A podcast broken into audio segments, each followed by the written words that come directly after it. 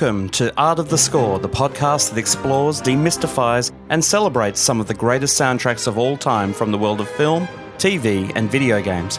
I'm Andrew Pogson, and in each episode, we'll be joined by Daniel Golding and Nicholas Buck as we check out a soundtrack we love, break down its main themes, explore what makes the score tick, and hopefully impart our love of the world of soundtracks.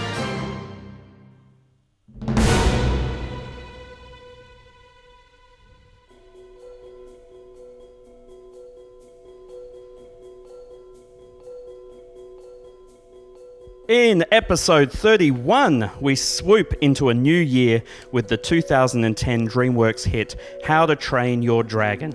Based on a book of the same name by Cressida Cowell, directed by Chris Sanders and Dean DeBlois, with music by the wonderful John Powell. In 2020, the film celebrates its double digits birthday. So, what better time to reignite your furious analysis? That's ignite your furious. It, get it? It's n- night fury. Hey, just because I'm indoor, folks, doesn't mean I forgot how to have pun. And joining me from his isolated hut overlooking the sea is composer, arranger, orchestrator, conductor, and although he can't claim any specific Viking ancestry, he does claim to have a half dragon aunt, twice removed on his mother's side. So I guess that qualifies him to talk about this film. It's Nicholas Buck. How you doing, Nick? I'm doing wonderful, gents. Uh, how'd you know about my dragon lady aunt? She was, in fact, the first dragon lady ever to uh, to be in existence. But uh, we'll be exploring lots of different types of dragons uh, on this episode, and I'm very much looking forward to John Powell's amazing score. I'm glad you brought it back around. And speaking of round, rounding out our trio of dragon fanciers is a critic. He's a university lecturer, a writer, ABC radio host, and Nick, when completing BuzzFeed's quiz on which How to Train Your Dragon dragon are you? He didn't want anyone to know he got the Gronkle. Did you know that? But don't worry, his secret's safe with us. So, folks, without any further ado, please welcome resident Gronkle. It's Dan Golding. Gronkle How you doing, and Dan? proud. Gronkle and proud. This is uh, it's uh, it's good to be back. Uh, It is I good to be back. Yeah, this is this is such a wonderful score that I, I really admire, and the more that I hear it, the more that I love it. So it's going to be a lot of fun, I think, to break this down. Absolutely. Now, um, we are back, uh, brand new for um, uh, uh, 2020. We took a little bit of a hiatus. Um, some things happened in the world, and um, now here we are in our in our isolation. Uh, but I can see all of your faces, so it feels like we're in the we're in the studio as usual. So Yeah. that's always fun. now, uh, before we get into this uh, episode proper, as always. We don't spend any money on advertising. Did you know that, Dan? We don't spend a dollar. Shocking, shocking. So, if you're enjoying this podcast, please go ahead, uh, like, subscribe, share it with your friends verbally on the on the socials, um, over the the current Zoom meeting, whatever it is that you're doing. um, get the word out there. Uh, if you're a How to uh, Train Your Dragon fan, I'm assuming you are. If you're listening to this episode, if you know any other fans, then um, tell them to to come check out the episode. We'd love to see them there. So that's all of the that's all the advertising done. Andrew, you mentioned uh, How to Train Your Dragon fans. Can I just say that I think, along with Lord of the Rings, this has probably been our most requested score. Believe it or not, by quite a long margin. Uh, Yeah, really, believe it or not. it's right up there. This has somehow been this big, amazing kind of hit in the film music community, especially. Um, I, I talk to sort of you know regular non-film music fan folks. Um, what are they like, Nick? well, they're, oh, they're the worst. um, they're the ones who should be isolated. But um, to your average pleb, when you mention this film, they're like, oh, yeah, I've sort of heard of that. But you mention it in film score circles, and boy, oh boy, people's eyes light up like candy. It's just.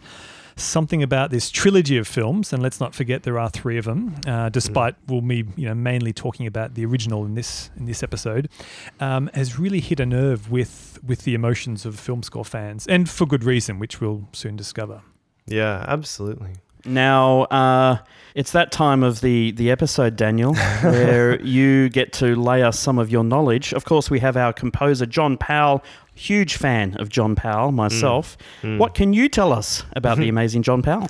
Well, I mean, uh, the film as well. I mean, I was kind of thinking actually that often with these segments, I'm situating the, the, the film in, in film history and telling us where it came from and its legacy and importance. And I think, you know, actually, How to Train Your Dragon is one of the more recent films we've done. I don't- Yeah, not quite. I don't know if it's the most recent, but it's one of the more recent. Yeah, we've done some of the, the recent Star Wars films. We did The Force Awakens. It's probably Yeah, yeah. maybe one yeah. of the, the most recent. And so I suppose there's not been a lot of time to kind of situate the film in history. It's only 10 years old, which uh, is uh, spring chicken compared to a lot of the other films that we've done. But it's um, it, you know, it's interesting because it, it came from DreamWorks Animation, and I think uh, DreamWorks were seen as the the kind of um, um if Pixar was the deep and meaningful emotions, but also kind of appealing to children, then DreamWorks was maybe more teenager, maybe more pop culture orientated. I mean, think of the Shrek films. And I think How to Train Your Dragon is quite different to that. Uh, it- you know, there, there's definitely some elements of that, and I think certainly Jay Baruchel, the voice, you know, which is such an iconic sort of, uh, I don't know, comedic voice. You know not Scottish at all, like the rest of the uh, adults on the island, anyway. um, but I think there's a lot of heart to this film, which is one of the reasons that it's so successful. It was based on a series of um, books, uh, and a book in particular, but a series of books by Cressida Cowell, uh, as I think Andrew you mentioned. Um, and uh, the first film, anyway, was directed by Chris Sanders and Dean DeBlois. Um, the sequels were, I think, just DeBlois. Um, and uh, Sanders produced them, but it's you know it's it's I, I mean I, I know several uh, parents and Andrew I know you've been uh, watching this uh, with your kid I did watch it with my daughter. It was um, it was a lot of fun actually. She really she really loved it. Um, and she's young. She's she's only coming on to three, so don't judge me too bad. I don't know if this is Mm. appropriate film for three year olds, but um, she she loved it. I think there's something.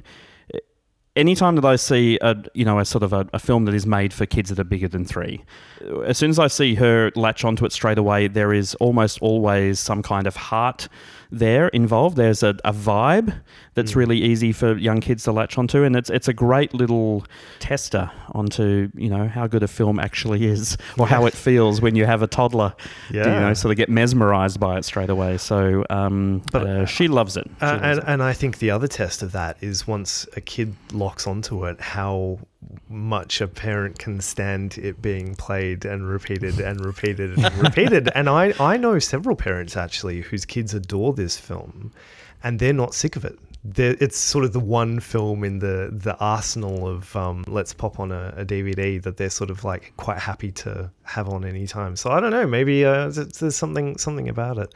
It, it's really well constructed. Like it, it, Mm. it moves along. Um, there isn't wasted scenes. Yeah. There isn't sort of overly goofy stuff that's there just for the sake of a, a cheap laugh. Mm. Um, and and importantly, and, and the reason why we're here today is the music Yeah. is superb. It really is. Um, from start to finish, it's sort of beautiful, sweeping melodies, Mm. great sort of uh, leitmotif. Um, so the you know taking of themes and and j- rejigging them and and so on, and it is gorgeous. And I this is definitely the first time I became properly aware of John Powell, and you know he's certainly gone on to do wonderful things since. Exactly. I mean, John Powell, I think, is such an interesting composer. Uh, and I mean, same with me. I mean, I knew John Powell's music from the Bourne films. That was where I first Oh, sort of of, course, encountered yes. him. But I mean, those films are such pounding, sort of uh, rhythmic, uh, you know, those cellos with the, the huge repetitive um, attacking um, main motif in that film. But there's quite a lot of electronics in that score. And I think I'd kind of written him off as a sort of Hans Zimmer style, just action. You know, like I like the Bourne scores, but I, I'd not really thought of his music as particularly melodic, for example. Um, but I mean, you know, you actually look over his CV, and a lot of the films that he was doing, even prior to the Bourne films were uh, films like you know Antz, the the sort of um, it's a Bug's Life, a Bug's Life uh, also ran animated Yeah, yeah, film. yeah. Uh, Chicken Run, That's Shrek. the kind of era that I actually first discovered his music. So maybe maybe a, Ah. a bit prior to the Bourne films. So to me, yeah, How to Train Your Dragon is like the best of that kind of style. yeah. And let's not forget that, I mean, all those earlier f- scores you mentioned, like, yeah, uh, Chicken Run, Antz, uh, Shrek, were all co composed with Harry Gregson Williams. Right. And to me, they were like the two composers who worked in amongst the Zimmer factory, both British composers. Um, and actually met Hans Zimmer over in London doing kind of TV jingles and some basic kind of film work there, and got brought over by Mr. Hans, and um, really, I guess, broke out of his his shadow quite successfully. First as a pair through these DreamWorks animations, and then you know now both kind of split away in two and got their own very successful film music careers each.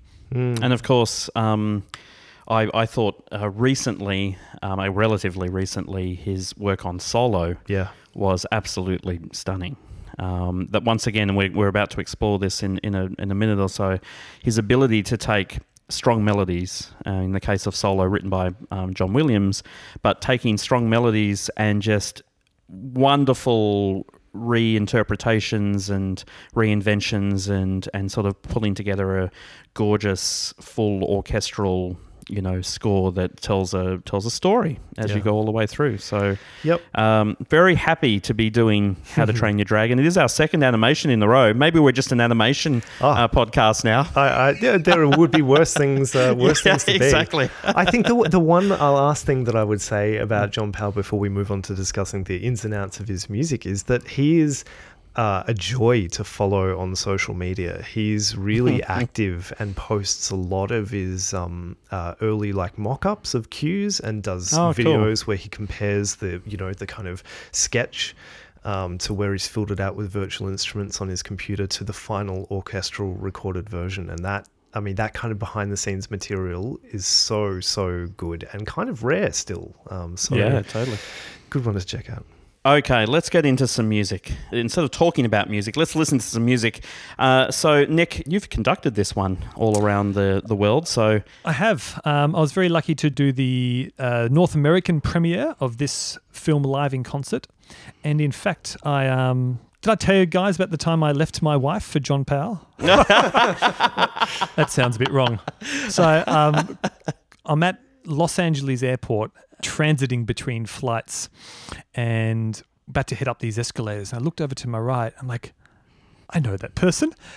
And I sort of, you know, did, did a double blink and I realized, oh my God, that's that's John Powell. And my wife had already left up the escalators sort of in front of me. And I'm like, oh, he's like one of my heroes. What do I do? Do I follow my wife to the plane or do I run after this this man?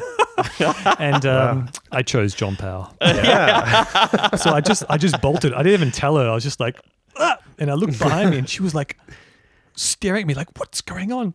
So anyway, I ran up to him and said, "Oh, Mr. Powell, John Powell, look, you know, big fan. I just conducted your, sc-, and this was just a couple of weeks after the, the, um, the concert I'd done. I said, I just conducted your score, and he's like, "Oh, great, great. How was it?"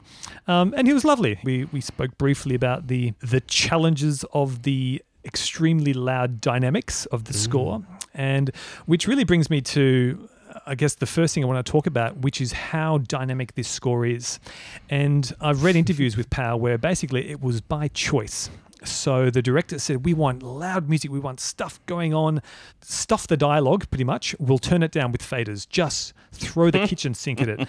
And when you look at the look at the very first action cue of the film, it just goes and there's so much volume and activity happening in the orchestra and it, there's all this dialogue going on in amongst the action it's been sort of narrated over the top, isn't it? yeah, Mm. and you always get taught in film schools you have to compose your music around the dialogue. Um, he was given the express directive to not do that. Just just go for heart and and fun.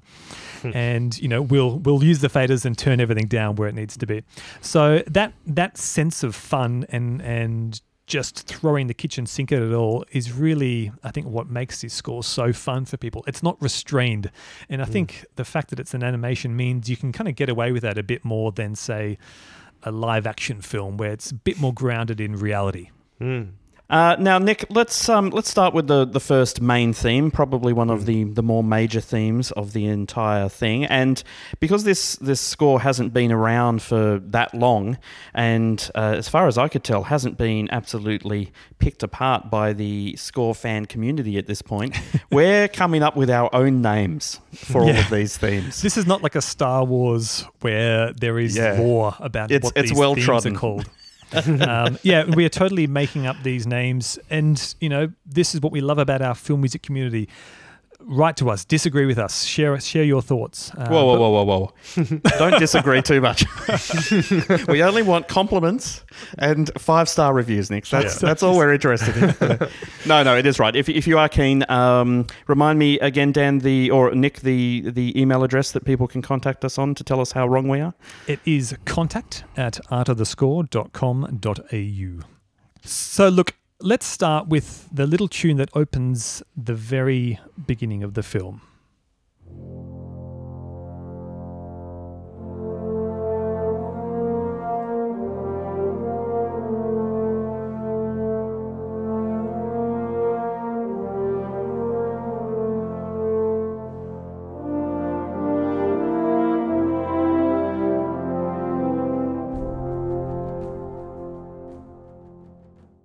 All right. So I'm going to go out on a limb and I'm going to call this the friendship theme. And there's a very good reason for that. We really find out that over the course of this film, um, really what the film is about is about a boy called Hiccup who basically develops a relationship with a dragon despite his entire clan society taking the opposite viewpoint, which is that dragons are bad and we must kill them.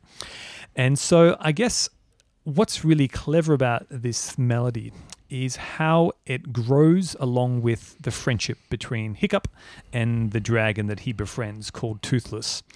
And rather than just analyze a theme and let's talk about it for the next 30 minutes, I actually want to look at this melody and how it changes and actually develops with a little theme or melody that is written for the dragon Toothless. And what is so incredible is that they are presented quite distinct elements, and yet slowly they start to fuse over the course of the film together, um, just as the relationship grows. So, if we're going to call that the friendship theme, let's have a listen to what we call Toothless's theme. And this is this sort of angular melodic pattern that starts out quite vicious and, and dark and angry when we first hear it.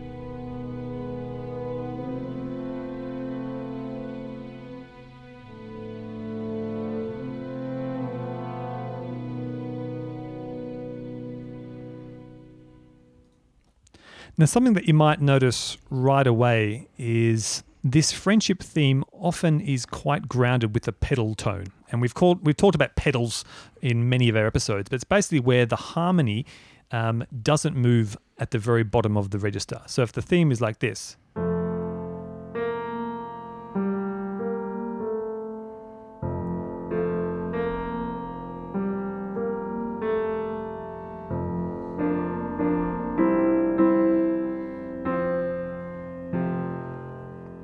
So basically, the whole um, harmony is just rooted in this low F, and that keeps it quite grounded, quite um, quite kind of sure-footed, and in a way, sort of noble. But I think this element of grounded, especially when we're talking about animals and things flying, is really important. It does also make it feel a little bit like sort of uh, static, doesn't it? It doesn't Yeah. have that forward momentum. It's kind of like a hymn to me, I think. Feels like it, Hmm. doesn't it? Yeah. You could totally sing that. yeah. Yeah. Yeah. Okay, Dan, he asked for it. Let's go. Landa. Anyway, sorry. And this this toothless melody is this one that I was playing uh,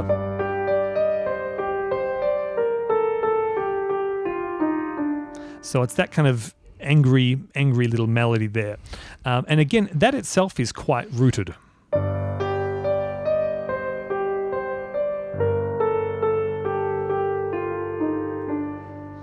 So that's something I want you to sort of have a listen to as we work through all these cues because the next time we hear it, similar thing, but this time on sort of like these angry bagpipes.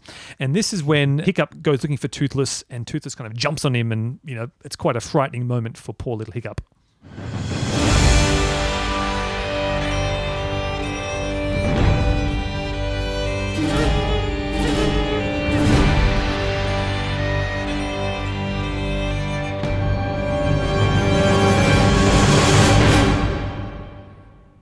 Now, what do you guys think of the bagpipes?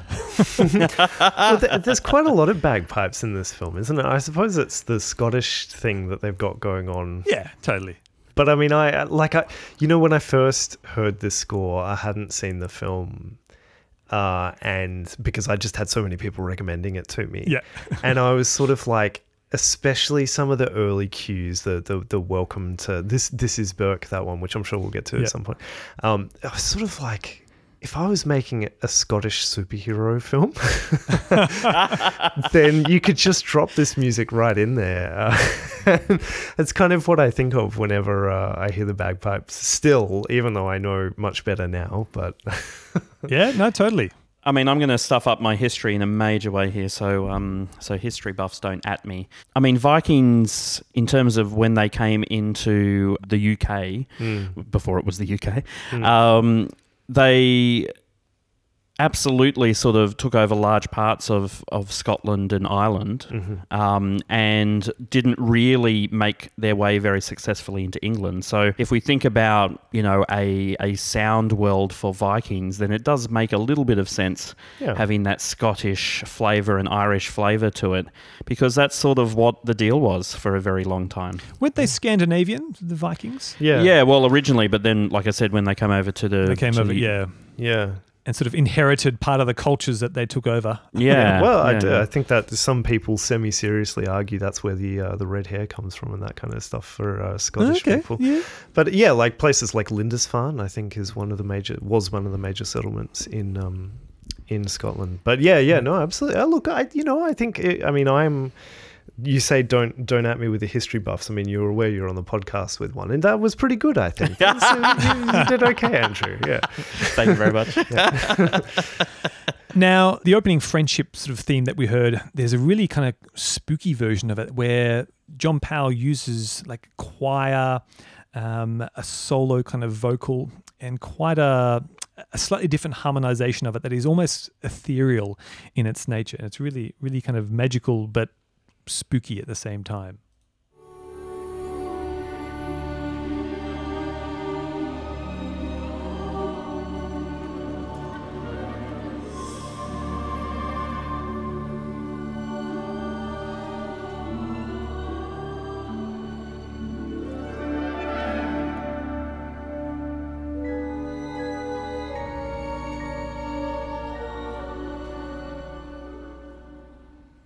And of course, we get that female choir as well, um, giving us a nice little spooky um, sort of Yeah. spirits, angels, or something. I don't know. is, is that harmonics on the strings or, or something? How- yeah, th- that, effect? melody is actually, you're right, it's done with sort of really high, eerie string harmonics. Hmm. And he sort of changes the um, he changes the harmony a bit. Hmm.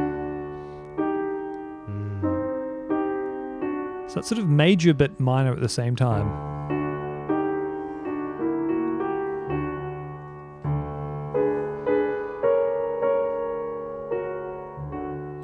So it really, again, it there's that really low pedal thing grounding it, but it sort of it has an element of like curiosity about it. yeah.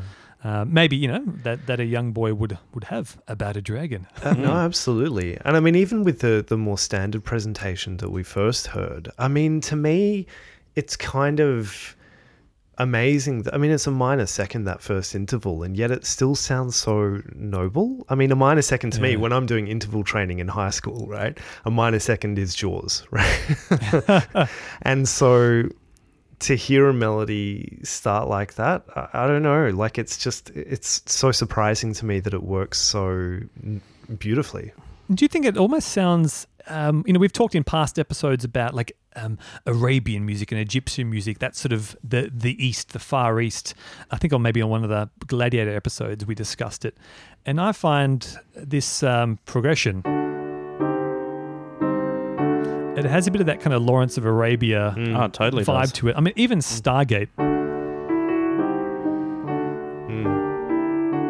You know, you know that, that combination of major, minor, major, minor um, evokes something. It- Yeah. it's really it's really pushing and pulling, and with the grounding low D, it's magical but spooky. I mean, it's so often used as as um, film music mystery, isn't it? It's like Totally. not quite. You know, it's exotic, um, it's different, it's new, um, and mysterious, and uh, yeah, it's just a beautiful performance of it. going down that path, you know, Hiccup discovers this dragon book and he starts flipping through it. Basically, it has like it's like a cheat sheet to all the dragons that the Vikings have discovered. And the moment he turns to like a blank page and it just says Night Fury at the top and it's completely empty, he's you know discovers that basically they haven't f- ever seen this one before. Um, and again, going down this exotic route, we get the dulcimer, which I mean, you can get Celtic dulcimer. There's so many. Dulcimer has sort of it's like the piano accordion. People think it comes from like Hungary or something, but you find it all over Europe in so many different cultures. Do you want to explain how it's um played Yeah. or what it looks like, Nick?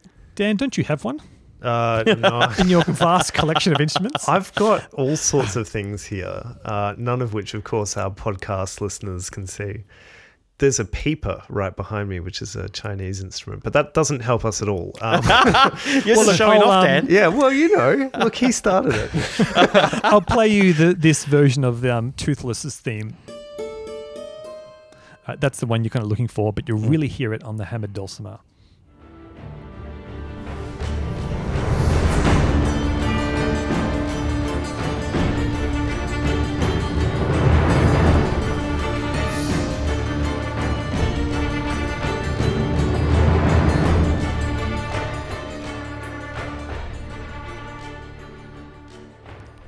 And it's still using that kind of scale.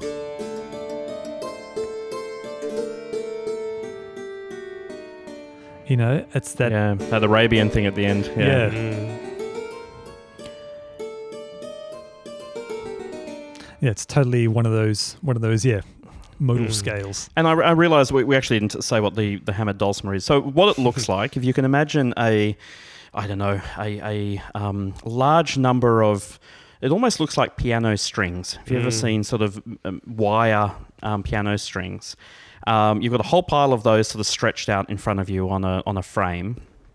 And then uh, the the player simply has, uh, I, I guess there's sort of like two sticks. There's all sorts of different, you know, mallets or you know items that you can strike the strings with, but they're actually, generally speaking, quite fr- uh, frail, quite fragile sticks. They're not sort of big drumming sticks, and um, yeah, you're sort of just hitting them over the top of these, like I said, what looks like piano strings, and uh, you get that sort of quite spindly, um, sort of plucked even though it's not plucked, um, sound.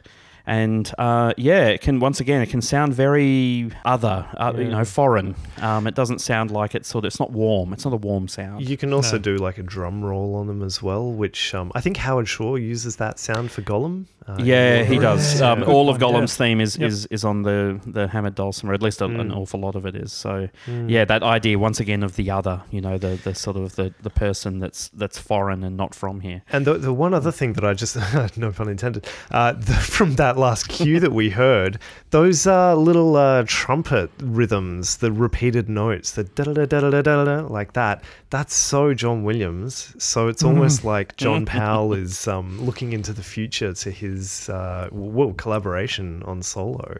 Solo day, yeah. Yeah, but I mean that's that to me that's that's such a trademark John Williams sound. That low trumpet doing the da da da da da da. I think it's in like War of the Worlds and all sorts of films. Yeah. yeah. Mm-hmm.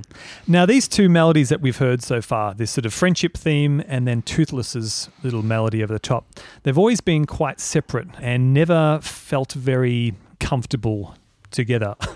but there's this amazing scene in the film where basically they're almost starting to court each other and they slowly warm to each other. And what's so marvelous about how this is treated musically is that he takes this toothless melody, puts it into a major key, and then basically puts it over the top of this friendship theme. But the friendship theme now, instead of being this melody rooted with like a, a static chord at the bottom, it slowly, gradually starts to develop a bit more harmony underneath. And you can really, it's like the musical equivalent of them starting to to establish a friendship. So let's have a listen to this cue.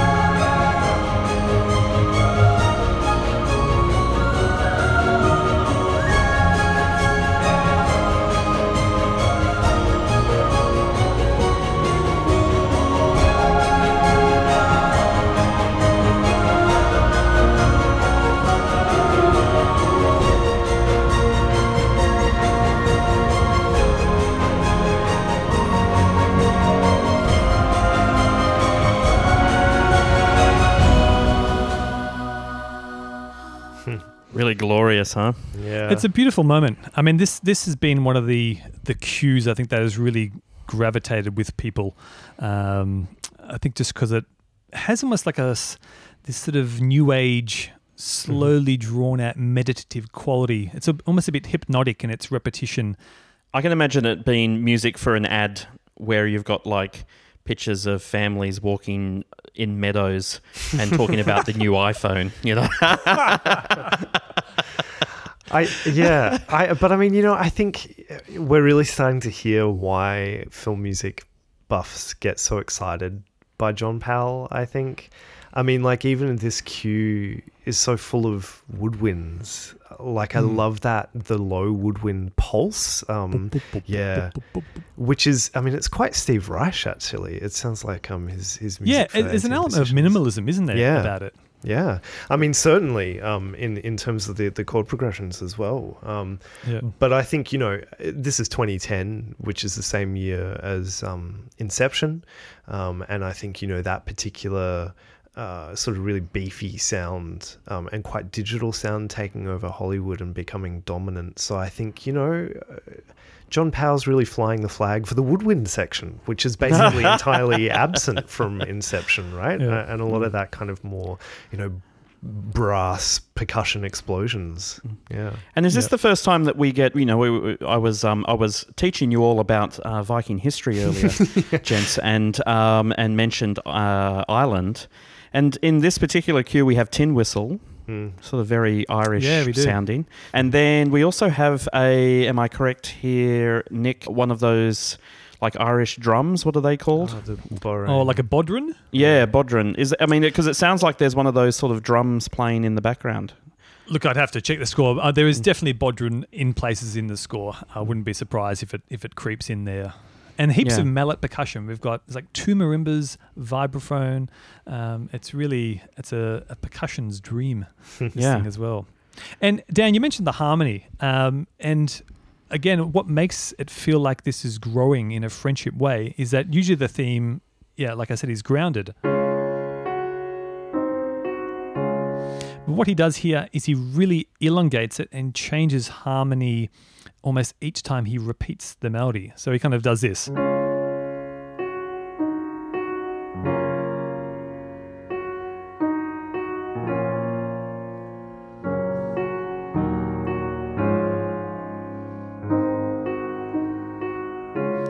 And you really start to get this sense of almost like these pop progressions. And later on, you know,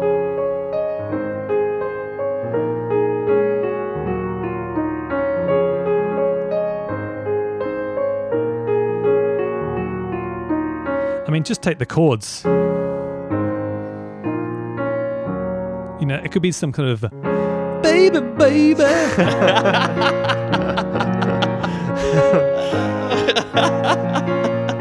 you know, it- it's. I'm sorry to all the fans. I've just ruined this for you, but it's that kind of um, real um, pop world progression. And bring it into the film scoring world, Yeah. which is happening more and more these days. Absolutely. Um, but you know, when you color it with all this amazing orchestration, those simple, you know, pop style chords, that's the thing that is really hooking everyone out there. Um, and then he's just coloring it with his with his style over the top. Yeah, I mean they, they work for a reason. Um, those those chords, uh, but I mean Yeah. I think even that toothless theme, um, the being played on uh, dulcimer or even as you're playing it on piano. I mean to me it sounds almost kind of like Coldplayish or something. You know, there's there's a certain kind Yeah. of like Yeah, it's like the lick. yeah, like the it's riff, the lick. kind of- yeah, yeah, yeah, yeah. for sure. Yeah, Totally. Hmm. Now, there actually is, to my ears, uh, a secondary B part of this friendship theme. And this only appears when their friendship is really fully cemented. And it's this theme here.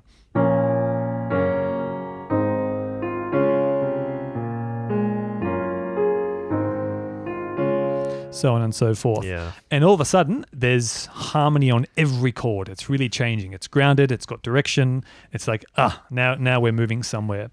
And we actually hear it tiny bit of it at the very opening of the film, but it's it's sort of cleverly disguised in the in the opening.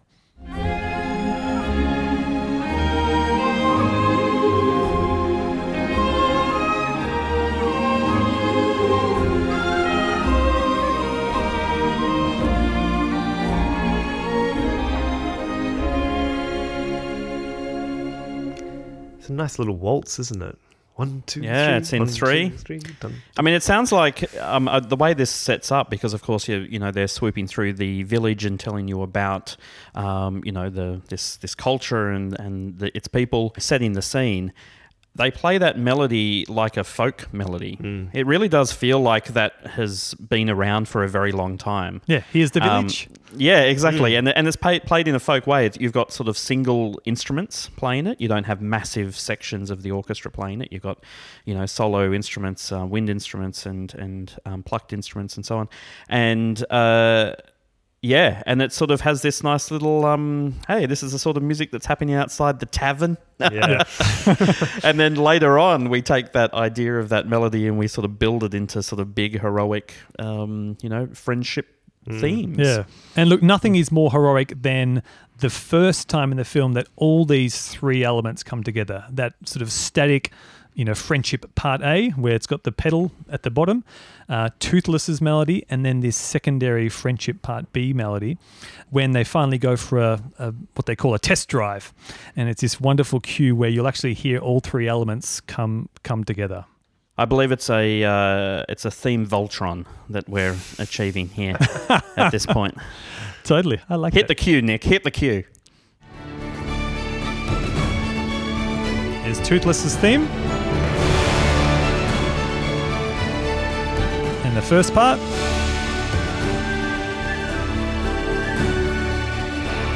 You hear those low pedal sustain notes at the bottom. And that tin whistle over the top.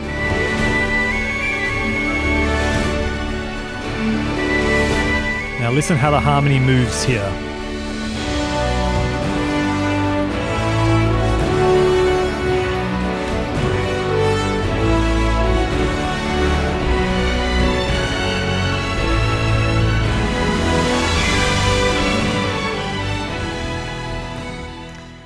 I love it. I'd put that, I reckon, in the top five cues written of the 2010s.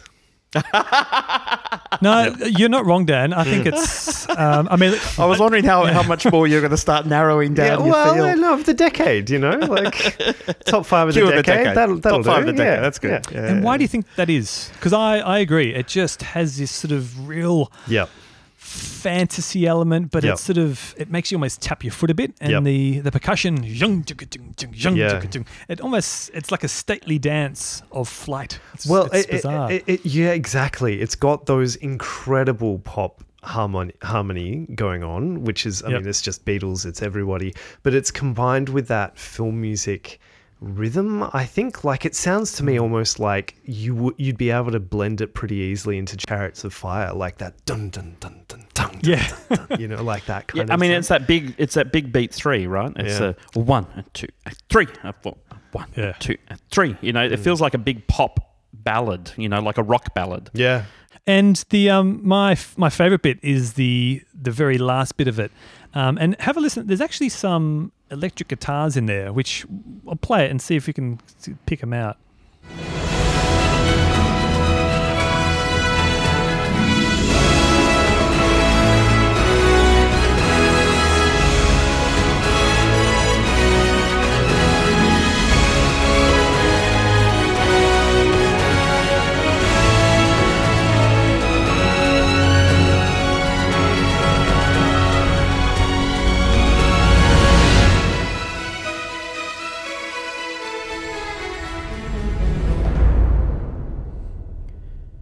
All I heard was the uh, bagpipes and the hammered dulcimer at the end there. All right. So I've read that this was one of the first cues that John Powell actually wrote for the film. And before he wrote any orchestra, he actually just got a guitar and laid down some massive 80s style power chords. Um, and I'm very lucky. I actually have those samples here. Wow. Um, so I, I want, I want to just, just isolate them and play them for you because they're they're an interesting vibe. And apparently he just threw them up against the screen and thought, yeah, this is something here. Check it out.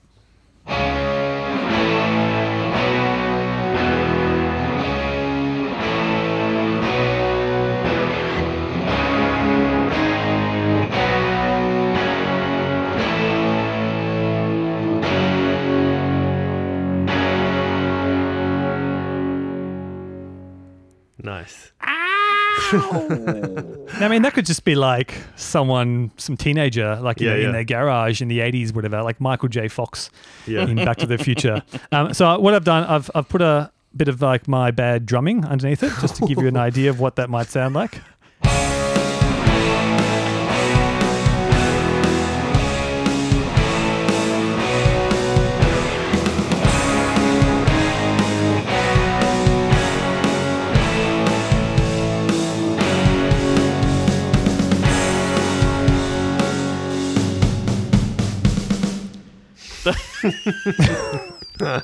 But no, what I guess what I'm trying to highlight here is you're right, those real kind of fundamental pop sensibilities. Hmm. But you know what it needs, gentlemen? Oh, it God. needs a bit of Belinda Carlisle.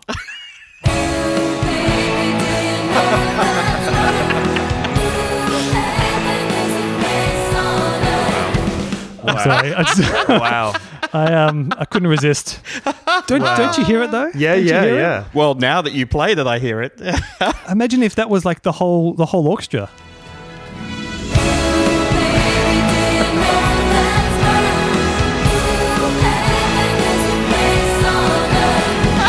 Wow.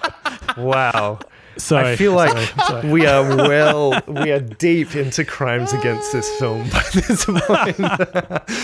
oh, and I was so in love with Belinda Carlisle as a as a kid in the eighties. Oh, I reckon she was my first pop crutch. Who's crush. Belinda Carlisle? No. Oh, okay. Yeah, Daniel. yeah, here we go. Whatever, outta whatever, Look, Dad. He's only I'm- about three years younger Yeah, than me. let's let's bring this back to what I was actually trying to talk about, which was the electric guitars. So, Yeah. um, let's leave Belinda Carlisle on the dance floor. Um, just have listened to the full orchestration, but I've got the guitars way up in the mix, and you really feel how they're just creating this great kind of strong anchor for the, for the whole piece.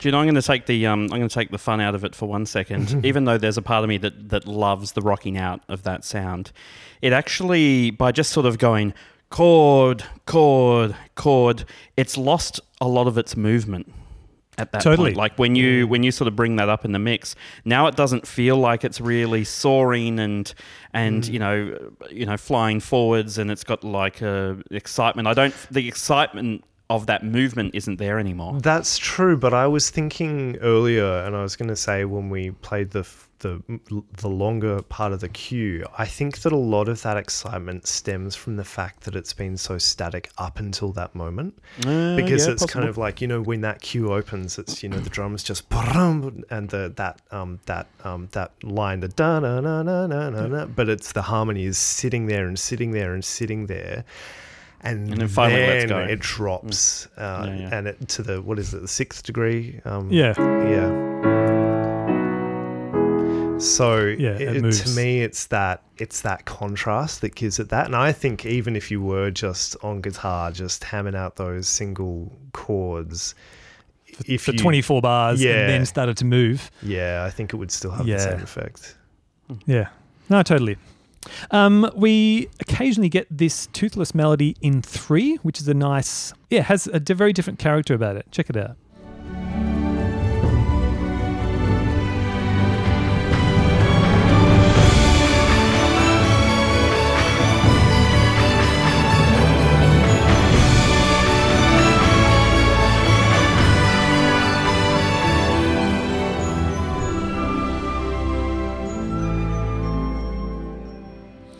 It's like an um, has a bit of elegance.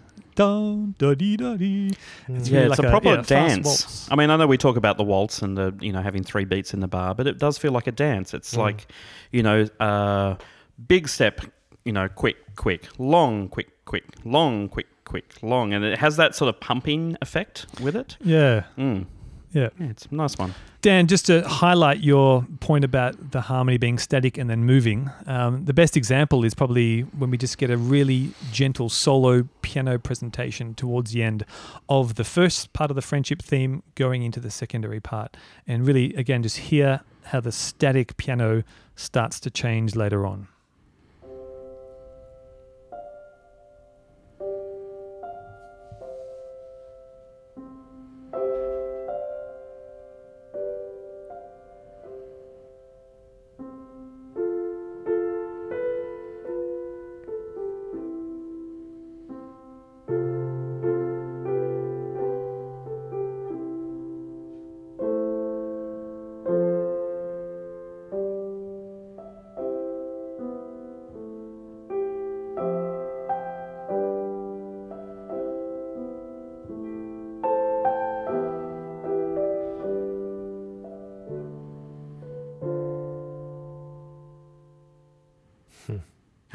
Ah, That's beautiful.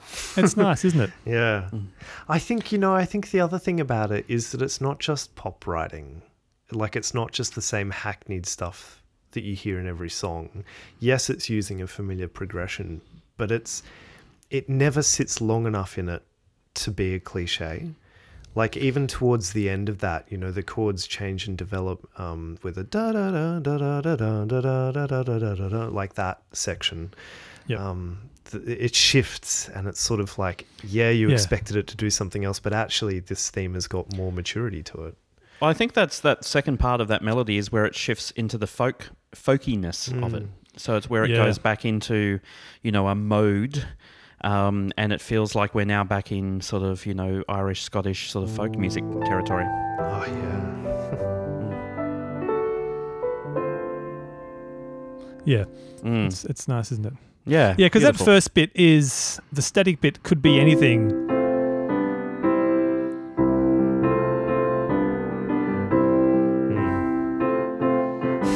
Oh god, you know it sounds like? It sounds like um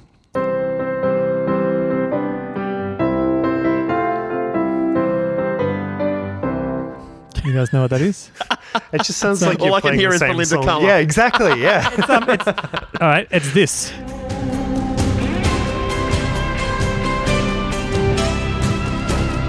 This Hans Zimmer It is Hans Zimmer. Come on, I've played this one before. Cole Trickle wins the race. oh yeah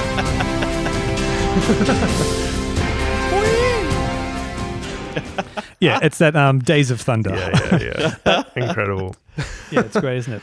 Um, uh, you know what? What is also interesting is that um, John Powell's very first score he did in Hollywood um, was Face Off. Mm. uh, with Travolta and Nicolas Cage, where John they Woo. swap faces. Mm. And um, if you listen to the melody that he sort of wrote for this um, film, I'll play it. Have a listen to the last sort of few chords.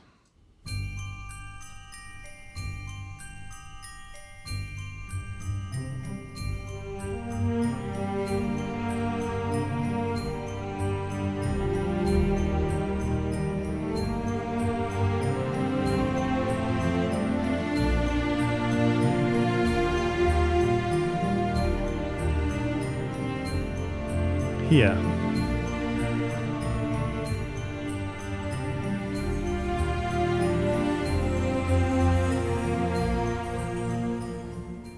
Hmm. These sort of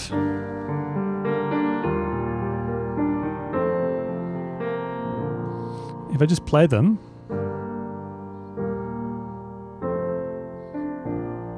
you know, they're all of a sudden you see it's that same same progression that he's It's the using. same this world. friendship thing. Yeah. yeah, totally, totally the same world. Yeah, and those bells are doing a similar sort of thing as um, Mm. the strings. Yeah.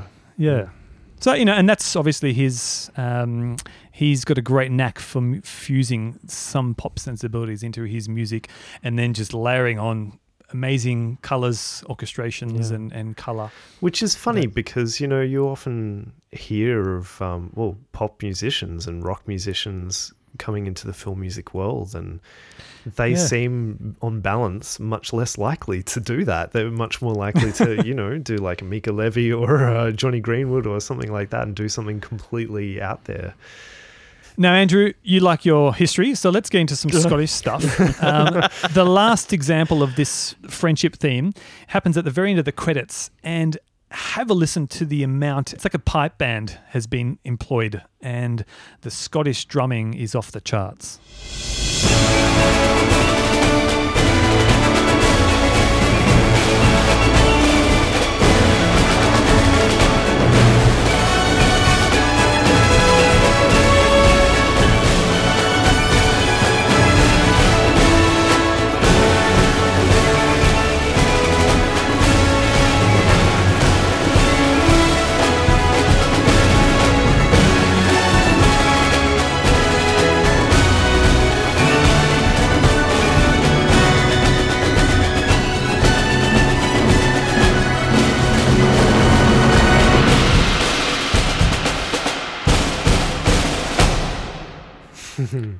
By the left, quick.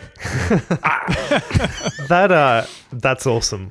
That snare, that particular um, sort of Scottish military tattoo snare, is so distinctive. Like it's not a regular snare drum. The the skin is so sharp. Yeah. Yeah, sharp. Yeah, Sharp's yeah, a good word yeah, for And, it. and in, in fact, that sound haunts me to this day because, Oh, uh, well, You okay, no- Dan? Yeah, yeah. no, when I so I did. Uh, now it sounds like I'm dropping this in, but when I did the the soundtrack for um, the Here we go. untitled untitled Goose Game, uh, I had to um, create some music for the radio, and the first piece that plays pretty much every, for everybody when you when you pick up the radio in the game is a is a piece of bagpipe music because we thought that would be kind of funny and irritating.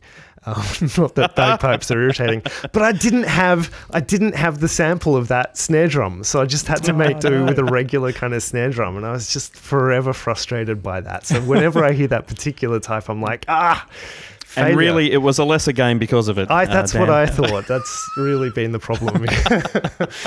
Dan, that was a terrible plug. Uh, If- yeah. people are out there, if they don't know, Dan has written the music for Untitled Goose Game, which just won Game of the Year f- in some category. Yeah. Yeah, yeah. You're, you're, which, was Every it category. BAFTA or something? Or? Uh, yeah, uh, no, it didn't didn't quite win the BAFTA, but it won um, the Dice Game of the Year and the Game Developers Choice Award. Yeah.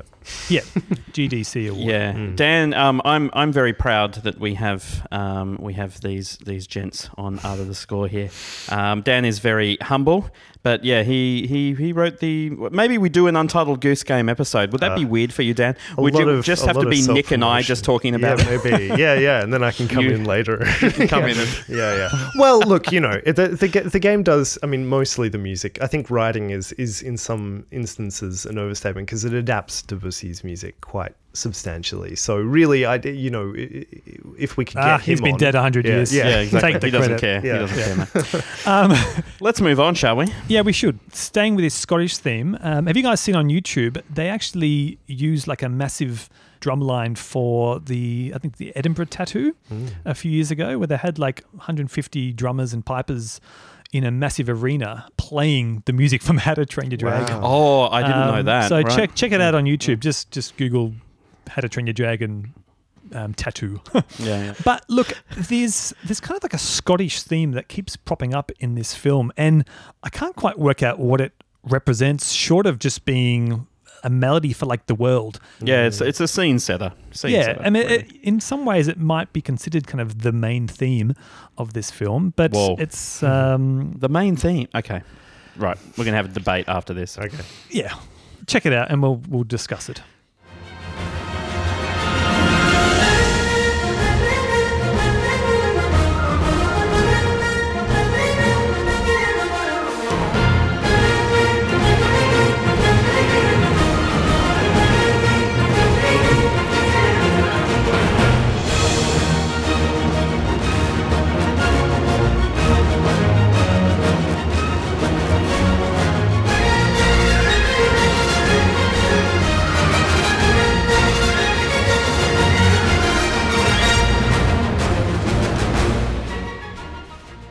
So that's the one that if I was making a Scottish superhero movie, that's the that's the main. Oh, okay. it's pretty fun, isn't it? it is. It's super fun. Yeah. But how is this the main melody? well, um, This is the most aggressive I've ever got on part the score. it plays near the start of the film, doesn't it? Explain it plays yourself. near the start. It plays in some key kind of actiony sequences. Um, because I think when I say main, I don't mean like the most important. I just mean like as like an overall kind of? Mm. umbrella melody that really just sits over and really defines this sound world. Because I think out of any of the melodies that are written for the film, it's the most overtly kind of Scottish. It's like a massive jig. Mm. Well, I mean, 12 8 jauntiness. That that uh, cue is that that's the this is Berk, isn't it? Um, Yeah. cue. So I mean, we could call it the the Berk theme, which which is sort of the world. Maybe. Yeah. Yeah. It could, yeah. Yeah. it could just be the theme for their for their world. Totally. Bur- totally. Berk is the name of the town for anybody who hasn't seen the film. Sorry. we actually hear it much earlier in again quite a sort of placid, gentle, introductory, almost like a turning the page of a fairy tale kind of presentation.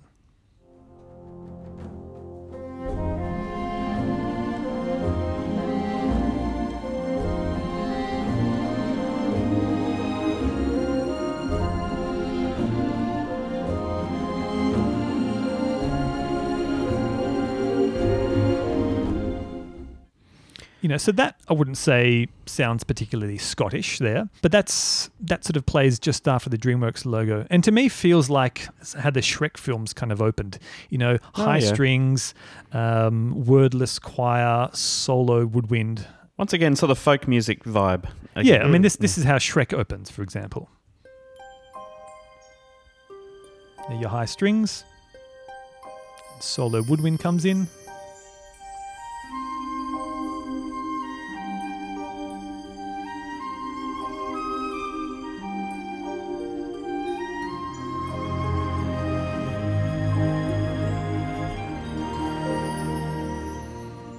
It's also in three.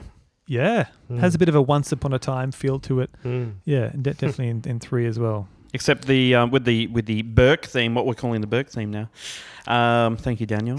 is uh, it's a very f- sort of fast groups of three. I mean, you mentioned the time signature being 12-8, which the musicians amongst us will know what that means. But for everyone else, it's four lots of three, hence the 12. So four times three is 12. So it's like one, two, three, one, two, three, one, two, three, one, two, three. So I think the uh, same reason why um, you know, we always talk about those groups of three and what sort of vibe that gives. Often it gives like a spinning vibe or movement or floating. I mean, certainly with that Shrek thing, it sort of feels very, um, you know, there's magic and there's, you know, floating and so on. Um, with the Scottish one, it's much more furious, you know, and by that I mean like moving really quickly.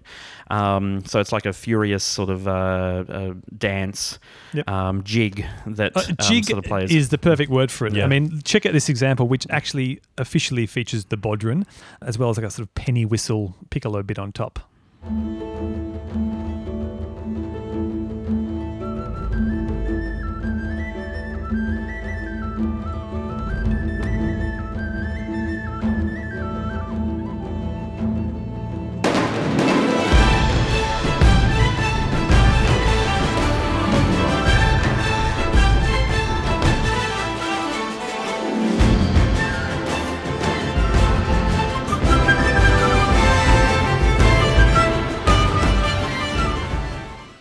Can I uh, just make a, uh, a, a, a point of pronunciation because I work with a, uh Irish colleague very closely. I, I'm pretty Oh, sure. no. I'm pretty sure it's. I, I I'm still won't get it very right, but I'm pretty sure it's much closer to say Boran rather than Bod. I'm pretty sure the D is not a Nicholas. The D's silent. Well, it's it's not so much silent as it's. I mean, it's it's Gaelic, right?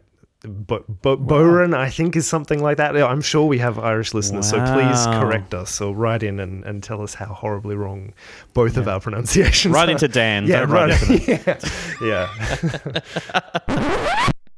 Okay, okay, okay. I had to stop the podcast here because I can already hear our Irish friends typing madly to our email to point out how wrong we currently are. I looked up the pronunciation and it is in fact Bodhrán. Bodhrán. Bodhrán.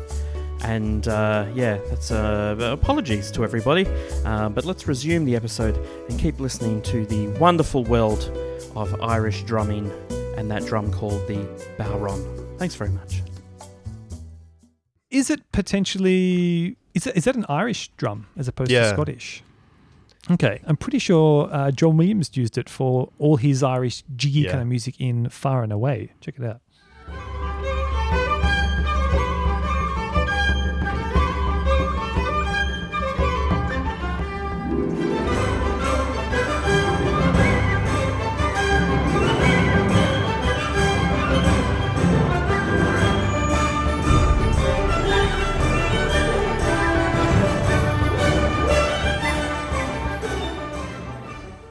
And what makes this this drum sort of really unique is that compared to a lot of other drums, if you're not familiar with with what this one looks like, it's held in your hand. A lot of drums are sort of you know uh, sitting in front of you with the skin facing upwards. This is where it's sort of almost on its side, so the skin is facing you know to to the side. So it's like a I don't know what would you call it, like a, a vertical. Yeah, like a, like a uh, bass drum in a yeah, like a bass drum.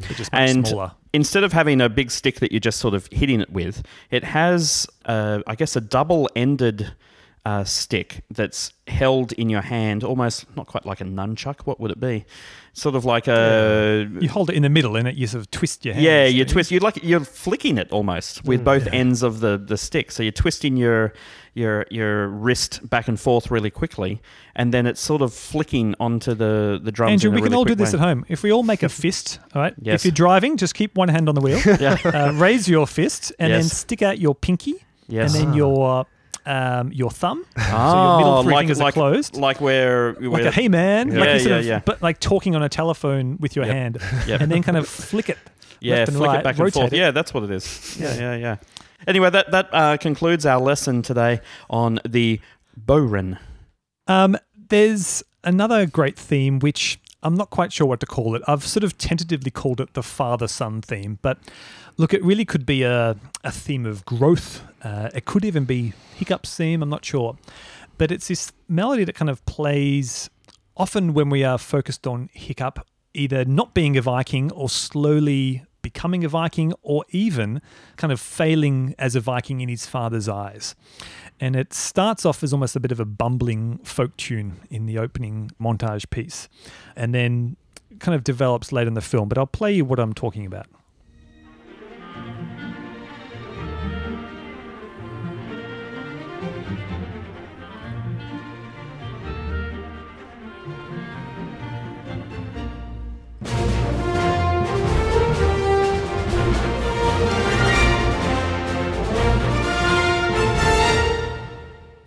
And to me, this is, you mentioned some of the melodies sounding like folk tunes. I, I really feel this is like an old Scottish folk tune, you know.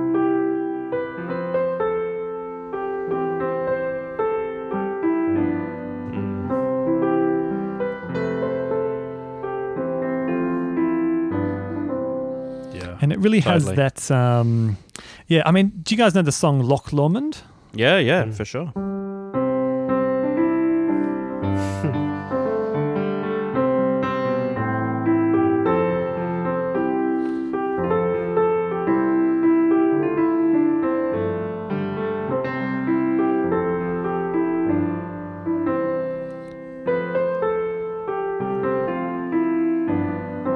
Sort of have that that similar ending to it, you know. And look, you know, you could easily have. Um, I, I- I wrote some words to this to this folk tune. You know, if I was an old Scottish uh, Scottish boy walking through the You town. You really do have some time on your hands at the moment, don't you, Nick? Yeah.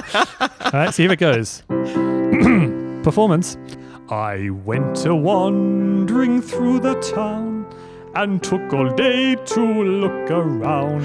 I found a sweet young bonny lass who knocked me right down on me ass. I mean, Wow. you, you, you can imagine the Scots singing something like that. well, sure. Maybe the better accent than mine, but I'm calling it now. This is the best episode we've ever done. Oh, guys. 2020 is Incredible. yeah. Can never be better. We'll just we'll stop the podcast now. Yep. Anyway, so But um, you know, you know what else there is, especially about that version that we just heard, is we're going back into old art of the score history and lore. What? We've, we've got a have clarinet. lore? We've got a clarinet for a boy. Yeah, there is a clarinet for the little boy. Mm-hmm. Yeah. yes, Yeah, so maybe okay. So we're we're going to debate: is this Hiccup's theme or is this the father son theme? Well, let's uh, let's look at a few more examples because I Oh, think okay, that may okay. prove. I tend to like Either to way. debate things with l- as little information as possible. but sure, you do it your way, Nick. Well, look, when you know his father basically says to him, um, "Today, my boy becomes a Viking," like he's really proud and he's kind of announcing it to the whole clan. We get this performance.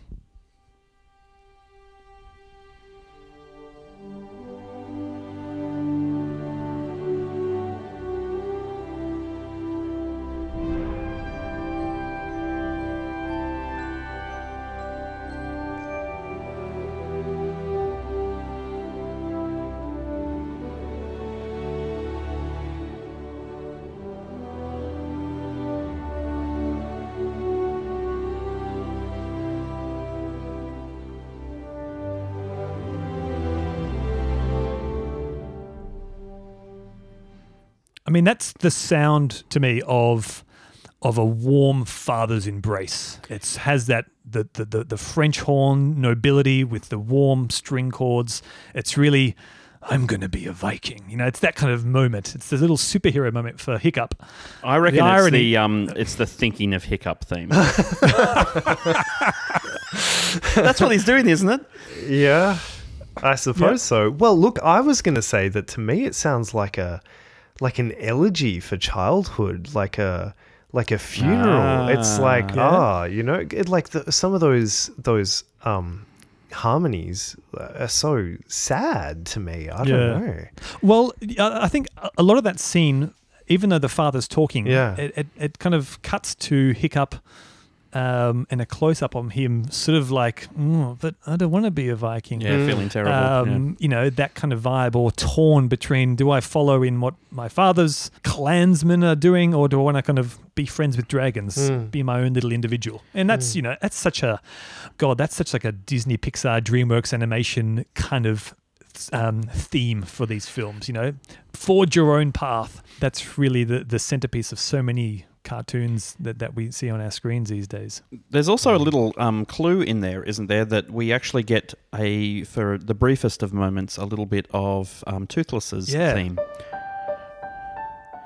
just sort of in a in a little gap between the, you know, when the melody resumes. What what actually happens in the in the film when that triggers? Because obviously Toothless isn't on the in that no, scene. Astrid is next to Hiccup, and she makes a comment about toothless. So just for that Ah, very right, brief okay, two two okay. hiccup whilst he's hearing his father's speech. So she kind of reminds him about about toothless. So I think that's why it's this sort of pull of do I follow my father or my heart? Those two things. Yeah, okay. Um, but look, we get a pretty overly triumphant version in a major key when the kids all arrive at the battle. And this could be representative of, you know, Hiccup going down the Viking route and being a champion finally in his father's eyes. And it sounds like this.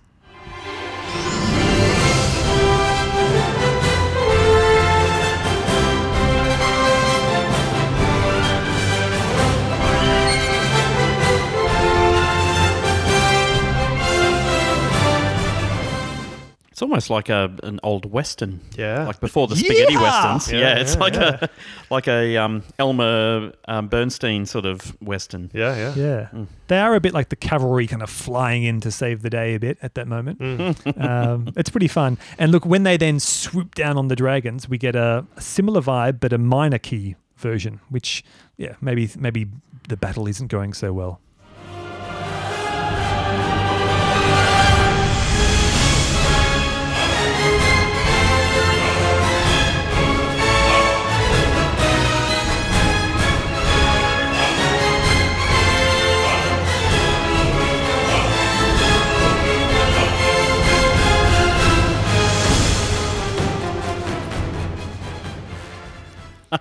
Yeah. How cool is that choir? Ooh, ha! Yeah, yeah, yeah. Su- such There's a so kind of- much random choir in all of this. Yeah, such a stretched sound. I mean, I've actually, um, uh, I think, heard some people say that they think that um, the way that John Powell writes is quite key to his sound because he will write many, many layers. I mean, we were talking before about his social media um, presence uh, and the way that he shows the piano roll of his. Um, uh, what did you say? Cubase that he works in, or something like that. Yeah, Cubase. And usually, when he's showing these things, there's just notes everywhere. There's not a um, frequency of the orchestra that's not filled. And apparently, this is the way that he writes. He just will set up, you know, uh, his uh, basically piano sound. He won't start necessarily orchestrating. He'll just start and like layer, you know, like eight pianos together and it's all kind of like all these frequencies being occupied and i think you know uh, in addition to what you were saying at the start about dynamics you can kind of hear it even just in that cue that it's just it's so full there's like Yeah, yeah. just sound all the time It's Yeah. like my jazz ears just pricked up. It, it felt like that melody is occupying the um, the the furthest extensions of the chord Yeah. possible. Like they're all into you know way past your ninths and elevenths and thirteenths and whatever else. It's like you're way into super extension territory where yeah, it just feels so you know randomly. Even though it sort of feels like battley and and serious. It's actually got a lot of major in it. yeah Yeah. And they're little surprises. Yeah, yeah, yeah. Da-da, da-da-da. Mm-hmm. Yeah, Yeah, that's not where you think it goes, but every chord works, and you're like, oh, oh, Mm. it's gone there. Oh. Super weird, but Yeah. so sort of refreshing um, that he's done that with that theme. yeah Now, the Vikings get their own theme, which isn't really Scottish sounding, but we heard a little bit of it earlier before, which is this melody.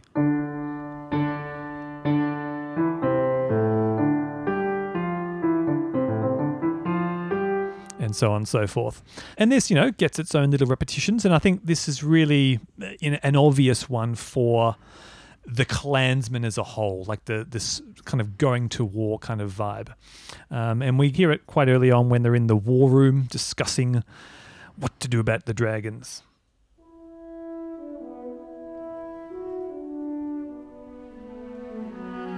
Bit of hiccups theme there.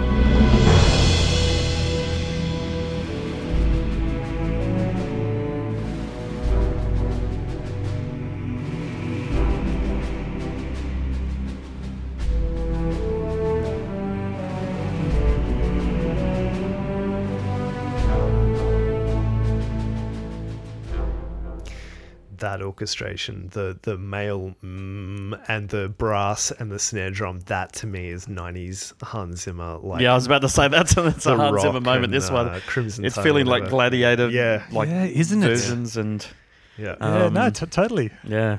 And even, great. even just the outside of the, the way it's it's presented, which is yeah very Hans Zimmer, like it you know has that Conan the Barbarian vibe, just mm. simply because of the way the melody is constructed. Mm. It feels like you could play it in a in a Conan style. So it does feel like here are the the clansmen, here are the the warriors, the barbarians, Yeah. the whatever you want to call it. you Yeah. know. Yeah. My favorite performance of this theme is when the ships all set sail, and then we were, you know, talking about that hoo ha choir before. It really gets another feature, as do the bagpipes. Um, but it's preceded by quite a, a sad performance of the Viking theme, where basically, um, what's the father's name again? Gerard Butler. Uh, Um, yeah, what's his Gerard character's name? That's Uh, He's like, question. you're not a Viking. Uh, Stoick. S- Stoick. Yeah. What a name. of course, it's Stoick. Describes his character. Yes. Um, yeah, he basically says you're not a Viking, and then the you know leaves Hiccup, and then the the Vikings all sail off. But check out at the end of it, we get the most incredible performance of that sort of secondary friendship theme. That's the melody there, but it's such in a different presentation with choir and new harmonies. It's really it has a sort of inevitable tragicness to it as he watches all the ships sail away to, you know, kill kill all the dragons of his beloved friend. So it's a really wonderful moment.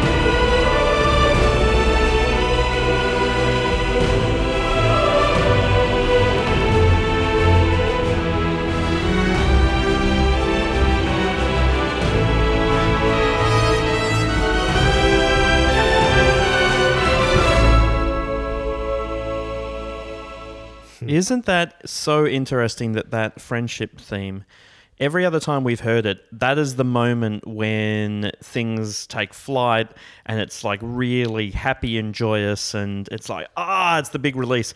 Yeah. By changing the chords, now it's not that at all. It actually puts sort of the brakes on everything. And Yeah. now it like you said it sort of feels like really quite sad or you know i don't know uh, the words for it but it's yeah just fascinating. This is what this is what i love about john powell. I, I said at the top of the show that has this ability to sort of take great melodies and just do unbelievable things with them throughout the film and and there's sort of that's such a great example. But that start Yeah.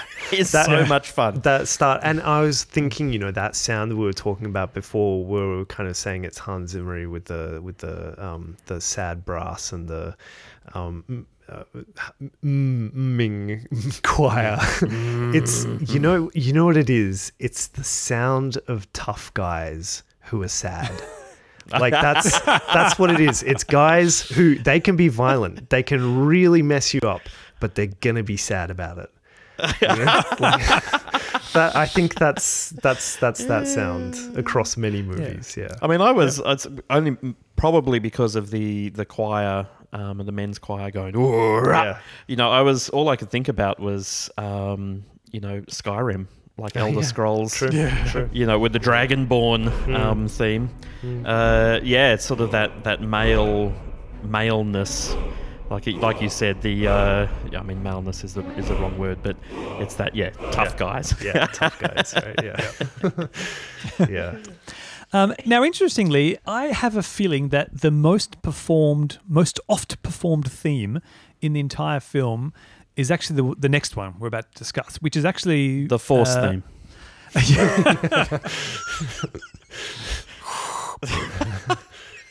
which is actually the theme for the dragons themselves, the, like as in the collective dragons get a melody, and it is everywhere, especially in the later half of the film, um, in lots of different permutations. Um, and this theme really undergoes metric or stretching permutations. It really gets drawn out the, the, the, the further we go into the film. So th- here's the opening presentation during that opening battle in the village of Berk.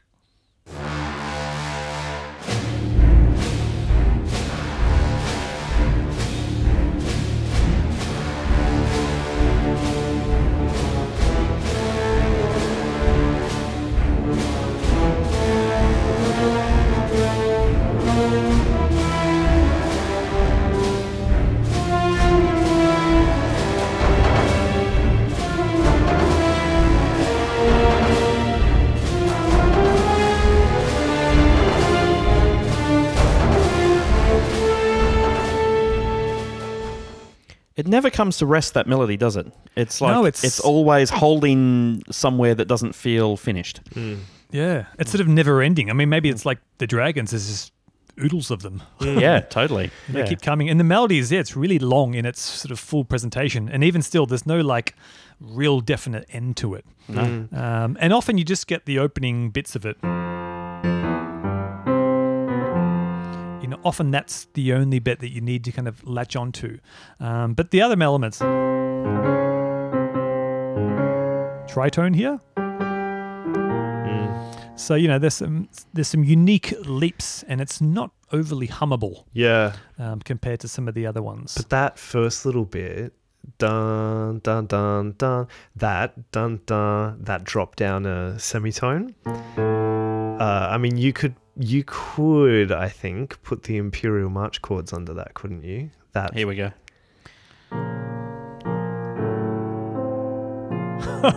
right?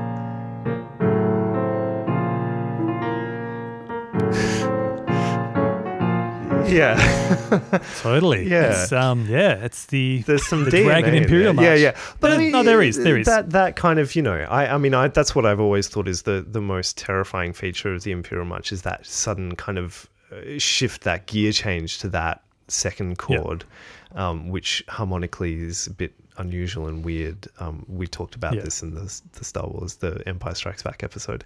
Um, but yeah, We must always talk about it in every episode. that's right. That's part of our contract. Um, but yeah, like you know, it, it, there's there's just it's it's good bad guy music. Not that the bad No. guys Totally. are. I mean, the dragons are bad guys, but at least when this is playing. But right, at the start they are. Yeah, yeah. Yeah, yeah. Yeah. There is quite strangely a singular kind of like triumphant version of the Dragons theme. Uh, I'm not sure why it plays because it's maybe it's it's when the Vikings sort of catch a few of them at the start and they've got a little hero moment, but you hear the Dragons theme done in a major key. It's a bit weird.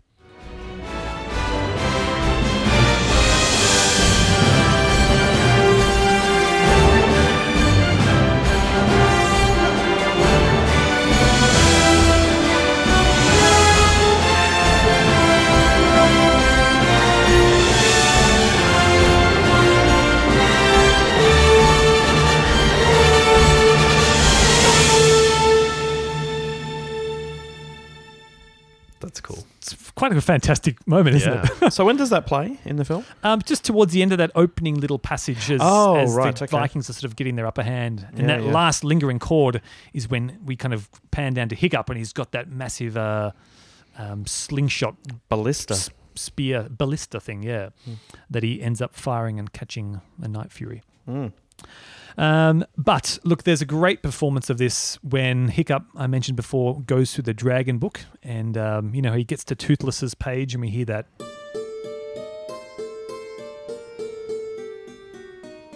Little melody, but before we get to that dulcimer, we actually get a performance of the dragon's theme as he kind of furls through the pages and he, you know, starts recounting all the different names of the different dragons as he as he finds them.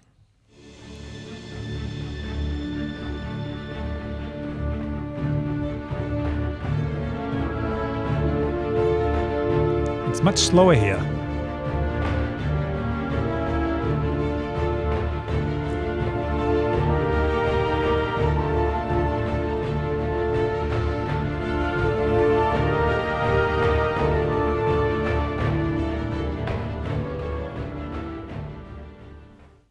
I've just realised that's the beauty of this melody, is that because it does in its you know original form, it I mean meander is not the right word. It because it's always got new notes that it's landing on and it's always never resolving. It means that when you do start stretching it out, you can pause on all of these interesting notes and mm. harmonically do whatever you want with it.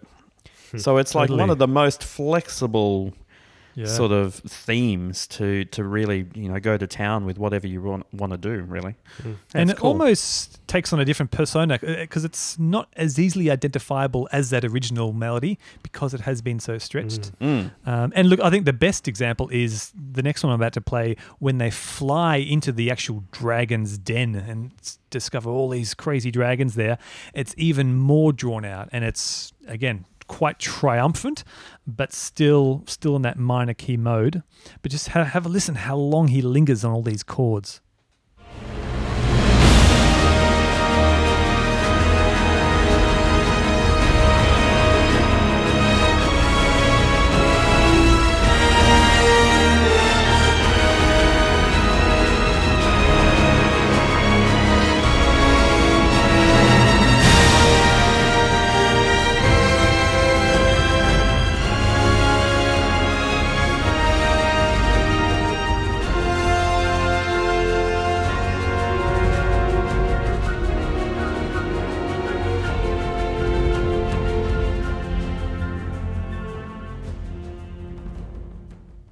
And if um, the toothless theme was when we had those sort of uh, Arabian Eastern uh, sounds, you know, the idea of the other, this is the biggest, most overt idea of you know Lawrence of Arabia, yeah. the you know we're we're in sort of uncharted territories here, and, and of course this is the moment when they, like you said, when they fly into that mountain, and there's the you know what is going to happen here? What's the yeah. beast mm. that lives here? It's glorious. and you get that big Arabian, yeah. yeah. it's the most foreign locale that they've discovered so far. Yeah, mm. yeah, yeah. It's really glorious, and and that rhythm as well that is is pretty light, but underneath I think it's on like a snare or something that.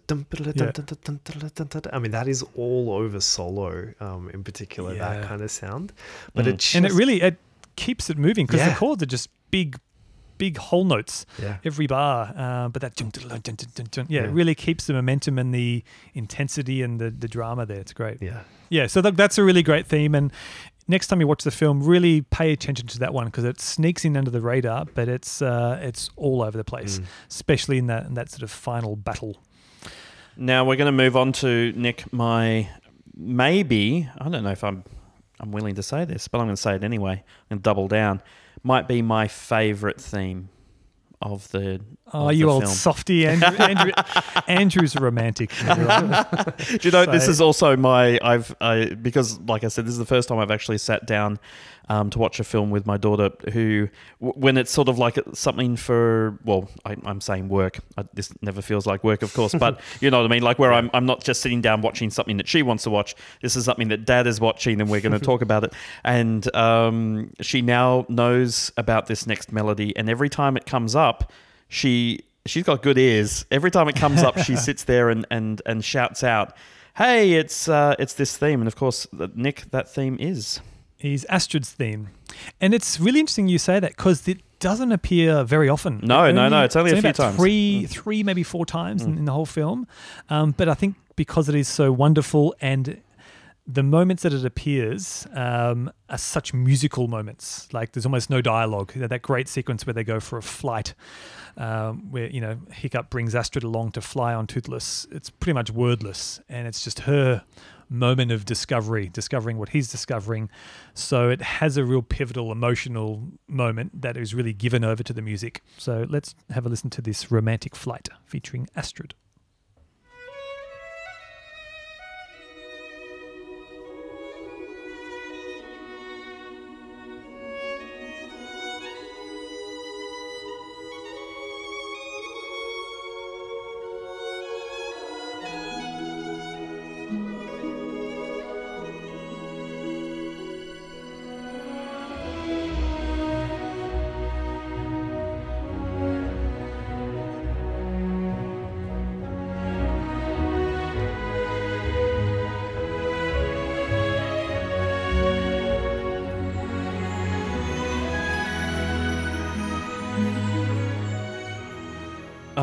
So lovely. It is. It's just full of charm, wonder, magic. Yeah. It's in really- three again. It's another waltz. So it's that idea of that It is sort in of three, isn't it? weightless idea. Um, And of course, it starts off with that that sort of very folky fiddle, where um, they put all those wonderful um, ornaments. Yeah, yeah, little little twiddling around on the melody. so folky and so singable. Like it's Yeah. Even though the the range of this particular melody is quite huge, like it really goes down quite low hmm. and then really heads right up into the you know the stratosphere, but. You sort of feel like you could totally sing it, hmm. Hmm. even though this would actually be very difficult to sing. Yeah. Um, so yeah, It's great. it's very. I mean, I also think it's quite old fashionedly naive as well. I Like it. I, Yeah. I think it's it's really kind of just the unusual combination of firstly an animation and then secondly John Powell, where you get this kind of thing. But I mean, you would have got maybe something that sounded a bit like this, maybe as late as the '60s, but even the '70s onwards. I think you know, it's just it's so pure, which you don't hear in so much of film music. Yeah. Yeah. Mm. And you know, we mentioned earlier how there's that time Toothless's theme was in three. I think this is the first time it happens, which makes perfect sense because Astrid is now discovering that Toothless is not this scary dragon. Um, he he's a friendly one, and so we get his theme, Toothless's theme, uh, incorporated into Astrid's sort of musical style, um, and it makes perfect sense.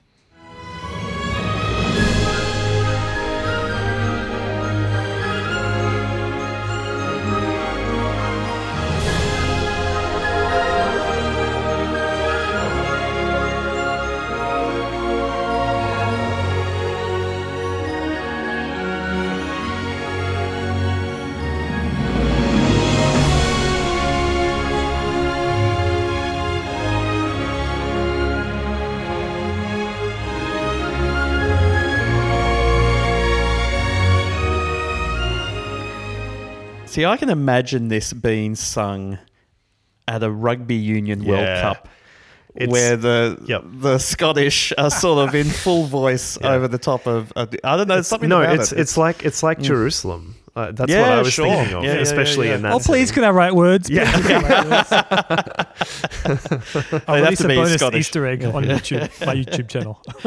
Uh, Well, look, anyway, I think yeah. it's uh, you know I've I've just done a quick comparison to a couple of other John Powell female love interest themes, which are also in three from other films. But uh, I thought it'd be interesting to contrast uh, how they're similar and how how they're different. This is called Rachel's theme from the film Paycheck, which is not a similar film to How to Train Your Dragon, but really feel the, the sort of waltz like pulse of it.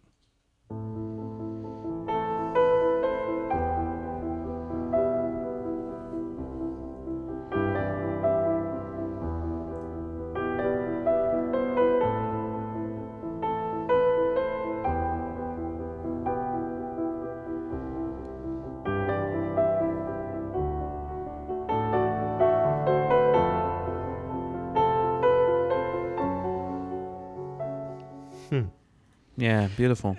And then this is from, um, got a guilty pleasure film of mine, Evolution, starring uh, Mulder from The X Files. um, this one, I think, has some similarities in its sort of romanticism.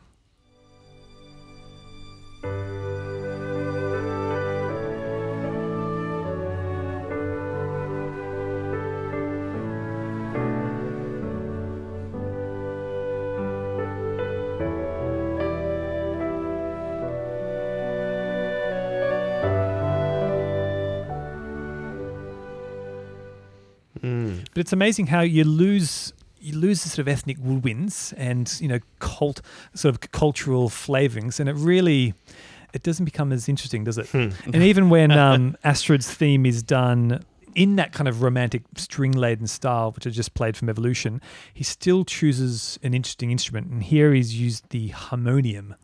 Um, do you guys know what a Yeah, it's like a a Indian organ, isn't it? Yeah, it's sort of like imagine those um, melodicas that you play from the toy shop on their side, but Mm. that was built into like an actual Proper, proper, instrument Yeah. played with. Hey, I've got a melodica it's like right an organ here. mixed with Oh, here we go. a, um, a melodica sort of thing. Yeah.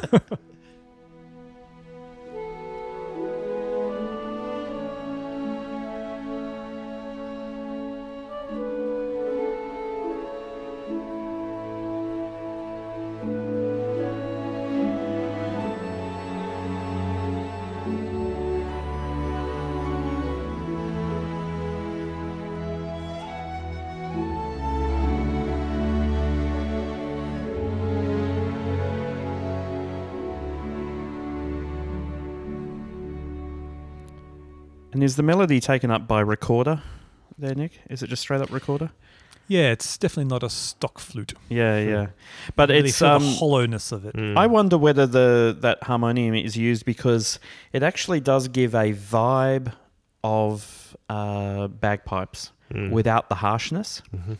Yeah, So the you know the the the color of a bagpipe is there in terms of that The sort reediness. of reediness. Yeah, Yeah, yeah. yeah. But, But it's not. The- well, the, the difference is, is that the the sort of breathiness is maintained. With a bagpipe, you're constantly squeezing the um, the The bladder. the bladder, yeah, and so the drone is always maintained at the same velocity um, level, right? yeah. Whereas with a harmonium and a melodica, you can kind of breathe through the notes, which you can Yeah, hear, I yeah, think yeah. there, yeah.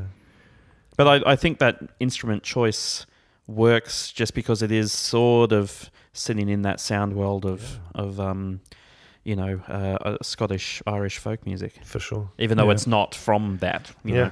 Mm. yeah, yeah. It's a cool and this choice. theme gets yeah, this theme gets such a great introduction, doesn't it? In the very opening of the film, where we're kind of in the midst of this battle, we've got that 12-8 rhythm, Yeah. and then it just comes boom, out of it just- nowhere. yeah. this almost like explosion. What's an explosion? Well, it is an the screen, explosion. isn't it? Yeah, yeah, yeah. She's walking And- away. She's doing the classic uh, no look behind walk as Yeah. as it explodes behind her. Yeah. and her theme plays in all its glory. Mm. Um, and to be honest, he did an exactly the same thing in Evolution, where there's this sort of action bit with 12 8 rhythms, and then you get the romantic melody in in three four time Mm. in the string. So I'll, I'll play them back to back, and it's it's interesting how his his style is is really there from some of the earlier films.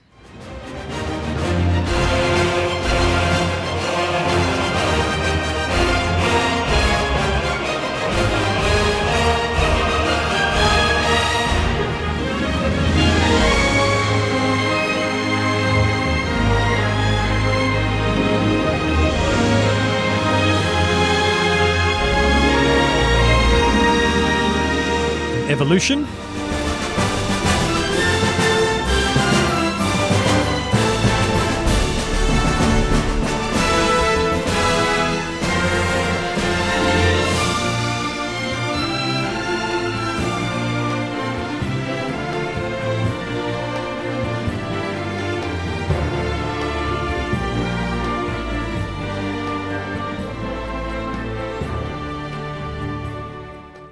Mean, the how the how to train your dragon version is so tongue in cheek, though. Mm. You know, she, it's slow motion. You know, Yeah. she's Mm. sort of whipping her hair back Yeah. in a slow motion way, and then this overtly romantic and glorious sort It's of. it's you know, much more heightened, isn't yeah, it? yeah. Yeah. well, Evolution's also a comedy, but you know, I, I Yeah. uh, just listening, especially to that first uh, How, How to Train Your Dragon um, version, which I must have heard a hundred times.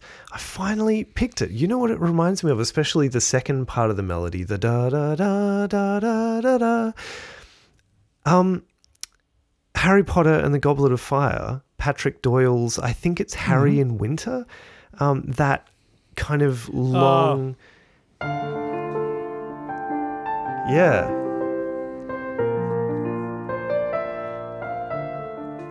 Yeah. Yeah. Da, da, da, da, da, da, Yeah, yeah, yeah, that. And especially the, the, the kind of strings straining to get that emotion out. Yeah, and, and the contour goes the same way, definitely, Yeah. definitely, and then mm. full falls at the there end. you go. Yeah, yeah. I'm sure. Of course, that's my, my favorite melody from that film. Oh, well, It's there you go. gorgeous- Yeah. Yeah, yeah, yeah. Yeah. You know Just- the way it's to just- Andrew's heart. Yeah, yeah. it's just this. Yeah. This this sound world is all I need.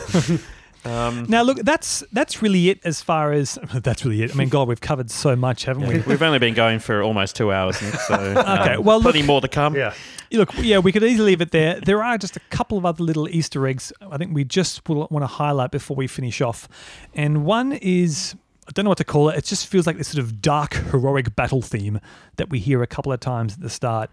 Um, maybe it's a sort of close cousin to the Scottish kind of, you know, this is Berk kind of melody.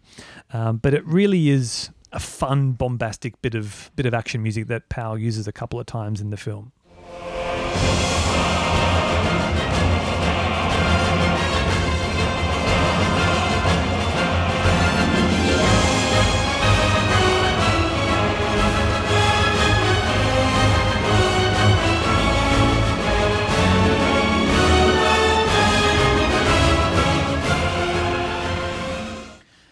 Be great for like a um.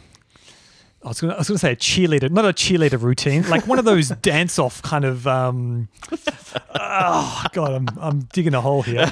I just I, I want to dance. I'm not going to save you. I want to. I want to put my hand out, Nick, but I, I can't. You know, watch me fail. I want I want to see like mass dancing to some of this, Like Jump- river dance or something. Yeah, maybe river dance. Maybe that's a bit more appropriate.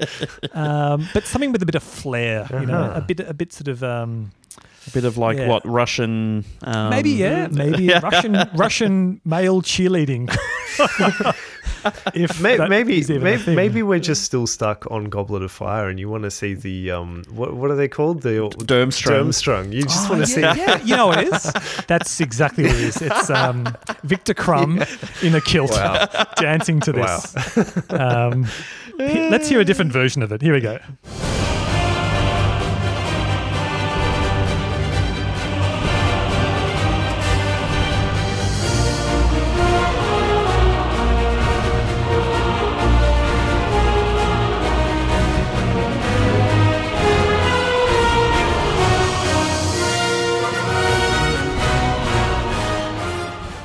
There's so much choir in this, isn't there? Mm. But always choir used as for texture, not for like singing um, like melodies per se or Hmm. or so on. It's it's more color. But it, choirs everywhere. Hmm. I mean, Yeah. when when you performed the premiere of this, did you have choirs? No, no, we didn't. It ripped was all done on a keyboard. Yeah. yeah. Um, God, it makes a which would have been amazing Yeah. if, if we had it.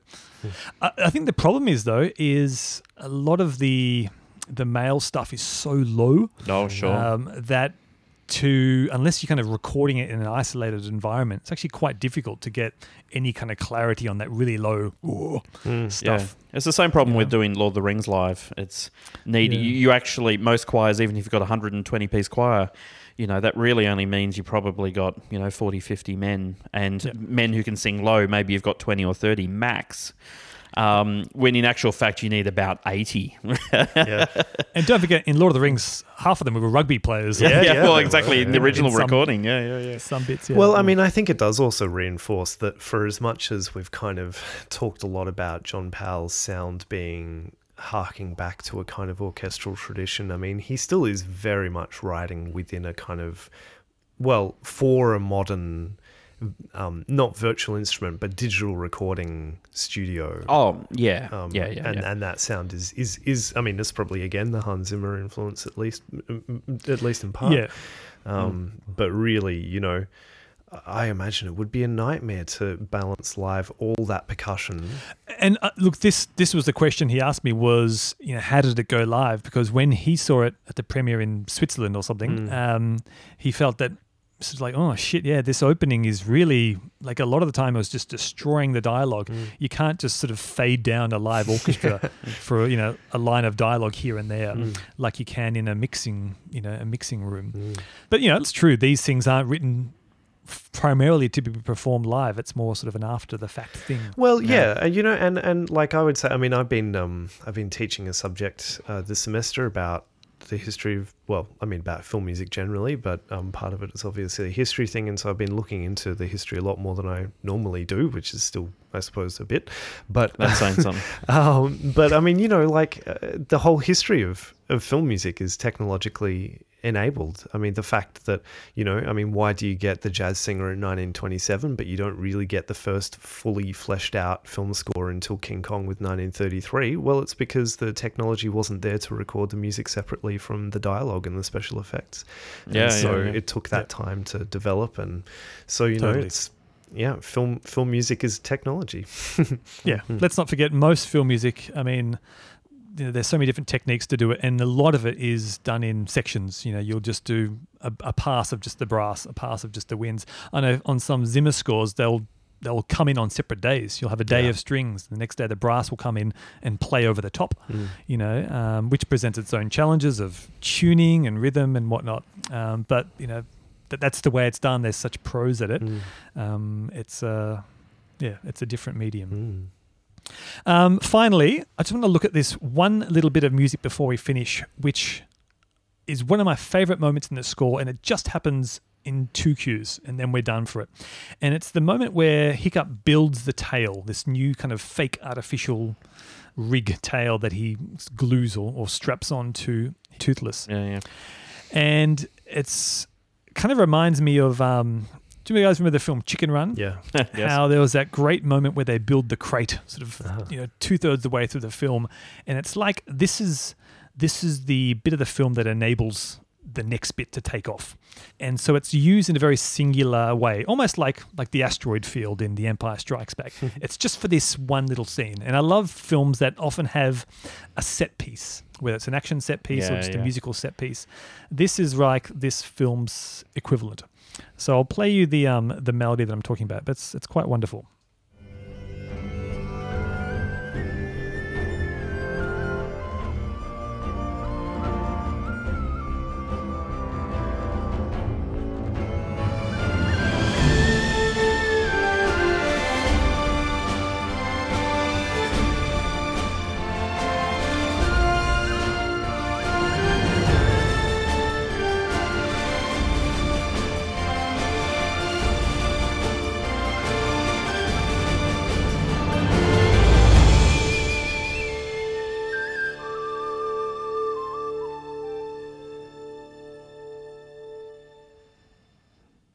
Comes that hammered dulcimer again. Yeah. Always sort of sneaks in. yeah, it really has a nice shape. Yeah. But look, its its best use I think comes in the next cue, which is so so much fun, and it's this piece called "See You Tomorrow," and it's uh, this sort of montage cue of lots of stuff happening, and um, it's got the coolest kind of sort of like jig style music. It's really fun. Again, lots of snare drums, lots of flute playing, piccolo, um, and you'll feel this this uh, new tail motif come in halfway through. It really just gloriously soars over the top.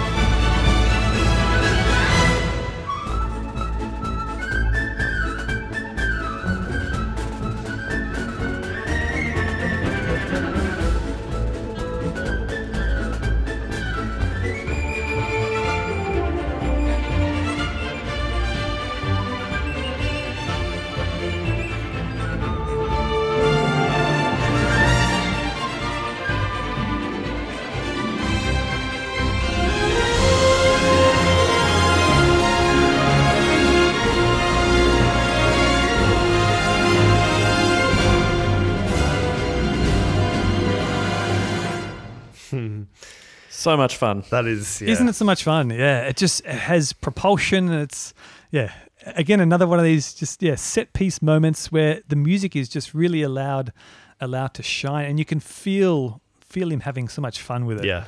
um, that string playing. It's almost like a I think they call it a hornpipe or something. Yeah. That's right. Uh, uh, just feels like a really fun, a fun moment, um, and equally like like in Chicken Run, the the moment where they build this crate has just again a singular melody that comes out of nowhere, and is just an orchestra having fun.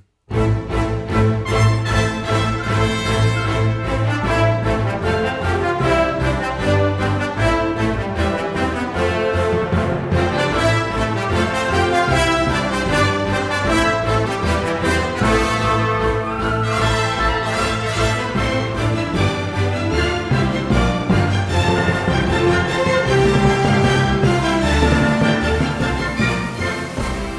Yeah, Fun. so much fun. I just I, I really love. I mean, even in that that first, well, the the um the dragon example, at the start after all of the um you know all of the the jigging and everything happens. I mean, we hear two or three or four even of the the melodies that we've all been the themes that we've been you know checking out throughout this whole episode, just all getting smashed in together, Yeah. and it just totally works. All of it, like. And then you know, then it goes sailing into this new melody, and then back out again, and oh, it's just so effortless. Mm. Like I, I think this is the reason why this this score just really resonates. There is there's not a dud melody in the entire thing. every melody has its moment to shine. Um, it's it's put into interesting, you know, uh, contexts, um, interesting new harmonies, Yep. interesting instrumentation, which is sort of not always a thing in a lot of scores. Um, I mean, it's Yeah. everything you want in a film score is in this score. and not not just not a dud melody, but not a dud moment. Like it's not like No, for sure, There's a cue where we're like, oh well, you know, we Yeah, probably just copied and fast forward. pasted there, or you know, just kind of vamp here or whatever. You Mm. know, like it's always doing something. It's always got something to say about what's happening on screen, which is so rare. Yeah.